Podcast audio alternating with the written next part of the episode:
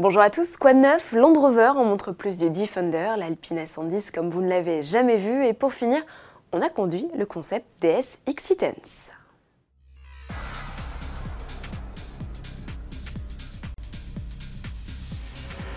Avant de dérouler notre alléchant sommaire, coup d'œil sur le dernier numéro d'Auto Plus de l'année, le numéro 1582. Nos essayeurs y dévoilent leurs 10 nouveautés préférées, parmi lesquelles le Suzuki Jimny, la Ford Focus, la Mercedes Classe la Peugeot 508 ou encore l'Alpine A110.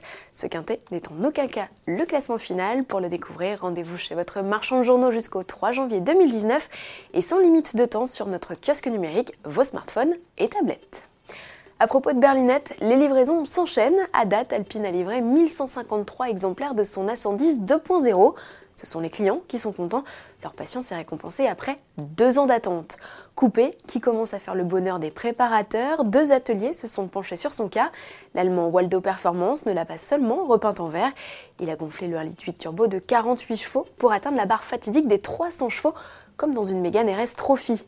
Chez Litchfield, même traitement, mais dans la version la plus sage, car le préparateur britannique propose également une déclinaison de 320 chevaux.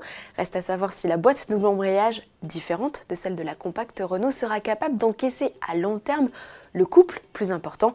En effet, il culmine bien au-delà des capacités de l'EDC7. C'est d'ailleurs à cause de cette transmission qu'une incendie survitaminée ne serait pas envisagée chez Alpine à court terme.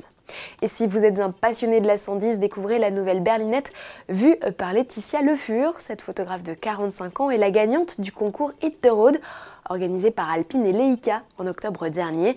Son travail est à découvrir sur le site internet Alpine ainsi que dans une exposition dédiée jusqu'au 17 janvier 2019 au Leica Store de la rue du Faubourg Saint-Honoré à Paris. Land Rover passe la seconde, le constructeur qui avait publié un cliché d'un Defender camouflé sortant d'un camion nous propose cette fois de découvrir son 4x4 sous toutes les coutures.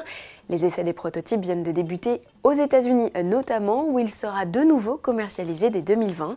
La première génération du tout-terrain y avait fait une carrière confidentielle. Contrairement aux productions actuelles qui ont gagné en rondeur, le Defender conserve ses traits anguleux. Land Rover promet de faire de ce nouveau 4x4 un véritable franchisseur à la hauteur du premier modèle né en 1948. La firme fait état d'une famille et semble donc confirmer l'arrivée de versions sport et hybride rechargeables, en plus des modèles 3 et 5 portes. Le Defender de deuxième génération sera présenté en 2019.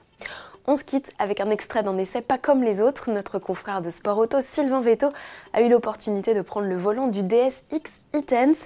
Ce concept asymétrique, star du mondial de l'automobile de Paris, préfigure la voiture de 2035. Ce qu'il en pense, réponse en vidéo sans plus attendre. Vous rêvez pas, hein, je suis bien sur route ouverte avec un concept car. C'est assez étonnant, surtout les réactions des gens face à nous. Allez, reste un petit Excel.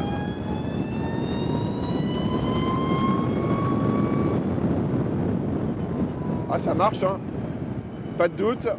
Alors bon, on va pas se mentir, hein, il n'y a que 272 chevaux, donc on n'est pas non plus cloué au siège. Mais du couple tout de suite, pas de boîte de vitesse, une transmission mono-rapport. Et bizarrement une direction hydraulique, pas une direction électrique, qui est d'ailleurs pas un modèle de précision. Retrouvez l'intégralité de cette vidéo sur la page vidéo.sportauto.fr ou sur Facebook. Bon week-end à tous et à lundi pour l'ultime JT de l'année.